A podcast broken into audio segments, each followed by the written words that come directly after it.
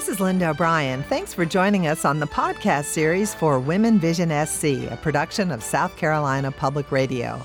This season, you'll hear from 11 women across the state. They were nominated by our listeners. This week, we talk with Minor Mickel Shaw, president of Micco LLC in Greenville. Welcome, Minor Mickel Shaw. You have been described as being one of, if not the most connected women in this part of the country. Tell us about being a woman in business and support of literally dozens of nonprofits, arts, and educational organizations. Well, I feel very blessed to be involved in a lot of different organizations, or in, at least through time, I have been involved in, in a number of different organizations, both for profit and nonprofit in the business world and the foundation world. And it has been fascinating, it's been very rewarding. So I feel very lucky to have had that opportunity here in South Carolina and also in North Carolina. When you started in business, tell us about that and also being a woman, how that was running an investment firm, a private firm. Well, our family, my family, has always been business oriented. So I grew up uh, at the dinner table. We would talk about business, and my dad was with Daniel Construction Company, and they were building the company, building Daniel, and and in building Daniel, that's really like building the the southeast, and because of all the business that they would bring in and that sort of thing. So I think I learned about business just sitting around the dinner table and with family conversations, and and our family then had a family business entity that we put together with various investments. So I was introduced to business at a young age, and then as I grew older, we had a family business that we had different investments. And I first started working at Citizens and Southern National Bank of South Carolina, and later I was asked to go on the board of, of what was called C&S Bank of South Carolina. So that particular role really started my business career in uh, board career. And later I was asked to go on the board of Interstate Johnson Lane in Charlotte, which was in investments. And then now I'm on the Columbia Funds, Mutual Funds boards, which is based actually in uh, Minneapolis. It started out based in Charlotte as part of was Nations Fund and was affiliated with the Bank of America. I've been just involved in a lot of different aspects. In, in being on these for-profit boards, do you find yourself being one of only or few women? Originally, I was. I was the only woman on the C&S Bank board, and I was the only woman on the Interstate Johnson Lane board. And when I joined the Nations Fund board that was affiliated with Bank of America, I was the only woman on that board. Then, when I joined the Columbia Funds board, there are about five or six women on that board, and it's, it's been a great experience to have other women on, on that corporate board. But the challenges have been, um, they're interesting challenges to be the only woman on a board. I'm sure there would be same challenges if you were the only man on an all female board. But you have to learn how to participate in the conversation, sometimes in a different way. Um, and you have to try to make sure that your voice is heard, certainly in a good way. But you also have to listen more carefully, I think, sometimes, and make sure that you are uh, grasping the conversation, particularly if it's not an area that you are um, particularly adept at in the beginning. So there's just a lot to learn, and, and forming relationships is really important, regardless. You always work to form good relationships with your fellow trustees or your fellow board members. You have held leadership positions at the Greenville Spartanburg Airport Commission and were instrumental in bringing Southwest Airlines to South Carolina. How did that happen? Well, we, we worked for a long time to get Southwest Airlines. We actually started working um, to try to recruit Southwest Airlines to the Greenville Spartanburg Airport back in 2001. And then we were very close at that point. And then, of course, we had 9 11 happen, and Southwest Airlines, along with all the other airlines, had a lot of difficulties after that and had to regroup. And they changed their their model of where they would go. And so we had to, we waited a long time, and about 10 years after that, we had a lot going on in the Greenville and Spartanburg and upstate region. A lot of very exciting things were going on. And we decided to approach Southwest Airlines again, and we were lucky enough to be able to get an interview out at Southwest, and we brought them to town. And they were able, some of the people were the same team members that we had dealt with in 2001. And they were able to see the growth of this area, see the job growth, see the opportunities. And the reason we were able to get solicit, get Southwest, is because we worked as a team, not just the airport, but we worked with all of the economic developers in the upstate. We worked with all the chambers, and it was the number one issue on everybody's list. We needed more air service and better air service and lower cost air service at Greenville Spartanburg Airport. And what's the result of that? What has happened since they've been here? Well, certainly it was exciting that they came in, and I think people realized that for Greenville Spartanburg to be able to get Southwest, it really helped put us on the map in many ways. And in addition to that, the other airlines have increased their service.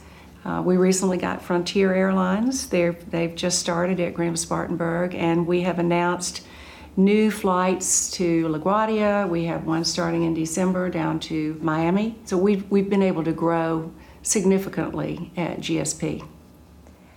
How do you go about determining which nonprofits to affiliate with? And you have had such an influence in so many organizations arts, education, the Duke Endowment. Duke Endowment. Um, well, I think it just, you know, as you grow and you're involved in, in various aspects, your, your life grows and your, your interests grow. And I started out in my volunteer work, being more involved in the activities that really affected my family and my children. And certainly, um, education was one, childcare was another, and I've always been interested in the social services.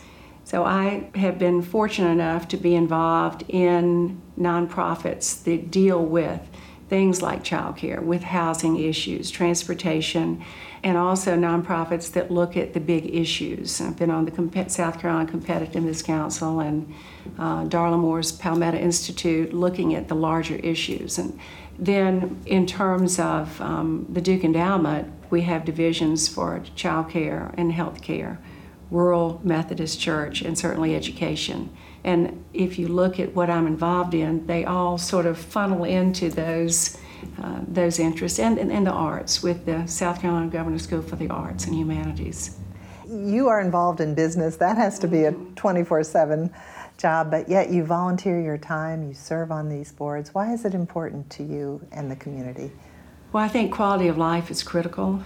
Everybody needs a positive, strong quality of life in their community and also just in your life. Being able to see the, the arts and being able to see music and the arts and education and what that does for a community, but what that does for your life and what it does for your children's life. And I think my husband and I have always tried to make sure that when we're involved in community activities that we're trying to make the community better, not just for ourselves, but for the whole community.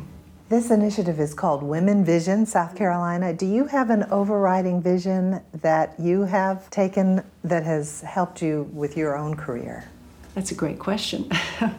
I think the, the vision would be that you want, I want to be able to give back to the community and try to help the community be the best it can be, but have it be the best it can be for all people so that you are, you, you might deal in the arts, but you're hoping that the arts are going to help all the people so that everyone in your community has the advantage to have a better life and and that goes across the board. I'm also really interested in workforce development. And for our state, I hope very much that we will be able to continue to improve the education levels in our state and look at our state as a whole and help workforce development and have a better quality of life for all the citizens in South Carolina. Right now, I think we're all looking at the various levels of economic disparity, and that is a significant issue for South Carolina. It's a big issue for, for the upstate.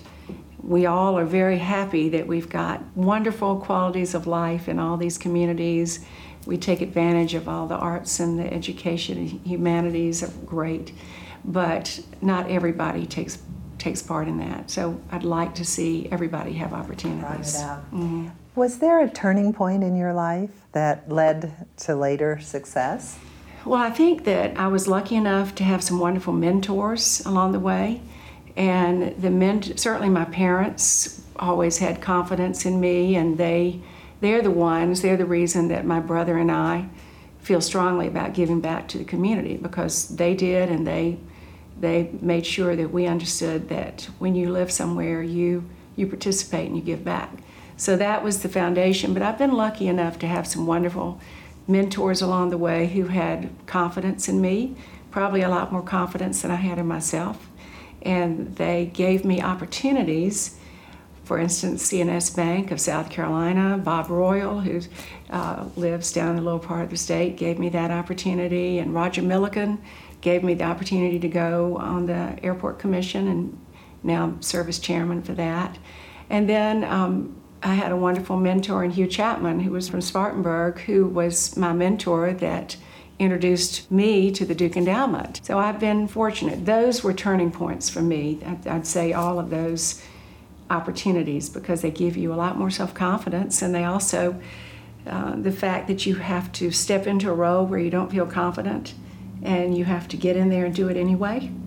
And then you realize, well, maybe I can do this. But um, those just those are a few examples. What would your advice be for young people today? Well, I think that young people need to be aware of the area that they live in, the community they live in. They need to be aware of the entire community so that they will feel a certain level of social consciousness to be able to give back and make that community a better community. That's one thing. And then I think they need to also understand that they have opportunities, but they have to also help create those opportunities for themselves by being better educated, being involved, and if they get involved in something, they need to always do what they say they're going to do. And they need to have a certain amount of willingness to take chances and to put themselves in situations that might be difficult, but you're never going to be able to progress if you don't do that. One of the issues many women face is work life balance. I'm wondering how you've been able to conquer those issues. Well, that's probably a question you need to ask my husband and my children. they might answer it differently than I do, but uh, you know, I think one of the ways is that the things that I'm involved in, uh, particularly in the nonprofit sector, are things that really I'm so interested in, and they are things that make my life better and hopefully make everyone's life better. So, from a family standpoint, I feel like those are uh, important. And then, in terms of um, the, the work on the corporate work, it's exciting. It's fun to be part of this. It's challenging, and I feel like it makes me a better person. Hopefully, it makes me a more interesting person. And my husband and I have been able to enjoy doing uh, many of these things together. We just got back from Japan and I was co chairman of the Southeastern U.S. Japan Association meeting in Japan. My husband went with me, and we, we've enjoyed doing these things together. And how have you seen the role of women change, especially in recent years? We've seen the Me Too movement, we've seen a lot of spotlight on women. How has the role of women changed? Well, I think there's a lot more information about women's roles in the workforce in particular. And the research has been done that's shown that you will be a much more successful company if you have women in your leadership roles and if you have women on your corporate boards. I mean, the research is there. So I think that there are positions that are beginning to open up for women.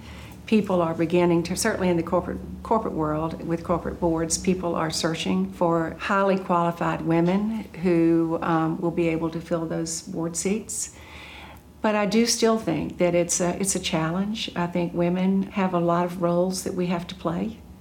And whether it's the mother and the wife, uh, being involved in the community and the corporate world or the nonprofit world, we have an awful lot of roles that we have to play.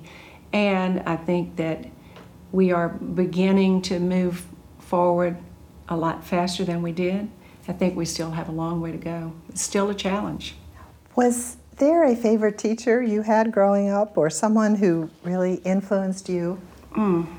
I had a wonderful teacher in, in college. In my first two years at college, I went to Randolph Macon Women's College in Lynchburg, Virginia.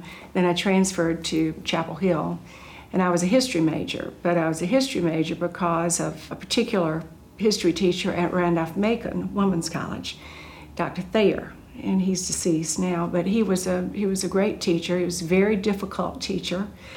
Taught me how to think in an entirely different way. In what way? How? Well, in history, you can teach history different ways. You can be a history teacher who asks for the check the blank, you know, multiple choice, or you can be a history teacher who asks you to look at trends and issues, and, and he is the one who did that. So he taught me how to look at the big picture and be able to look at trends that might be happening in Europe at the same time and pull those together and then see cause and effect. And that has been really valuable for me. And I think people who are history majors, a lot of history majors think that way. And I was lucky enough to have him in particular. So it's that analysis, that critical the analysis. Thinking. I was able to. I feel like that's one of the strengths that I bring is to be able to look at the big picture, and hopefully tie things together. And I like to be able to help pull people together so that we can dot the I's, cross the T's, and we are not separated by a lot. But if you're working in different paths, you never see each other. But if you can look at the things that pull us together and the trends and the issues and pull everybody together, or look at the issues, pull those issues together, and you can be much more effective. And then you can start working on the individual specifics to solve the problems. And finally, one last question about leadership. How do you define leadership? When you're a leader, I think that you need to be willing to step forward and to take a stand on issues. If you feel strongly about those issues, you need to be able to to reach out to others and try to to um, bring people together and try to address problems um, together. But you you many times need to be the one who can be out front and define the issue and define the reasons for others where, where they need to to uh, to follow. And I think also leadership is uh, trying to make sure that other people have these opportunities to lead, so that you are not going to be the sole leader. I think it's much better when you can develop a larger group of leaders around you and hopefully empower those people, hopefully younger people, to stand up and go forward and be the leaders for the next generation. And that's what I enjoy doing. Thank you very much, Minor Mickel. Thank you. Thank you, Linda. Appreciate it. You've been listening to Women Vision SC, a production of South Carolina Public Radio. You can find video stories and other resources on Know It All and scetv.org. Subscribe to this podcast on NPR One, Apple Podcasts, South Carolina Public Radio.org, or wherever you find podcasts to hear the rest of stories from this season. The producer of Women Vision SC for South Carolina Public Radio and the podcast series is A.T. Shire. William Richardson is the producer director of the television series. Zhao Yu is associate producer. Tyora Moody is web manager. Special thanks to Bobby Kennedy, director of special projects. For SCE TV and South Carolina Public Radio, I'm Linda O'Brien. Thanks for joining us.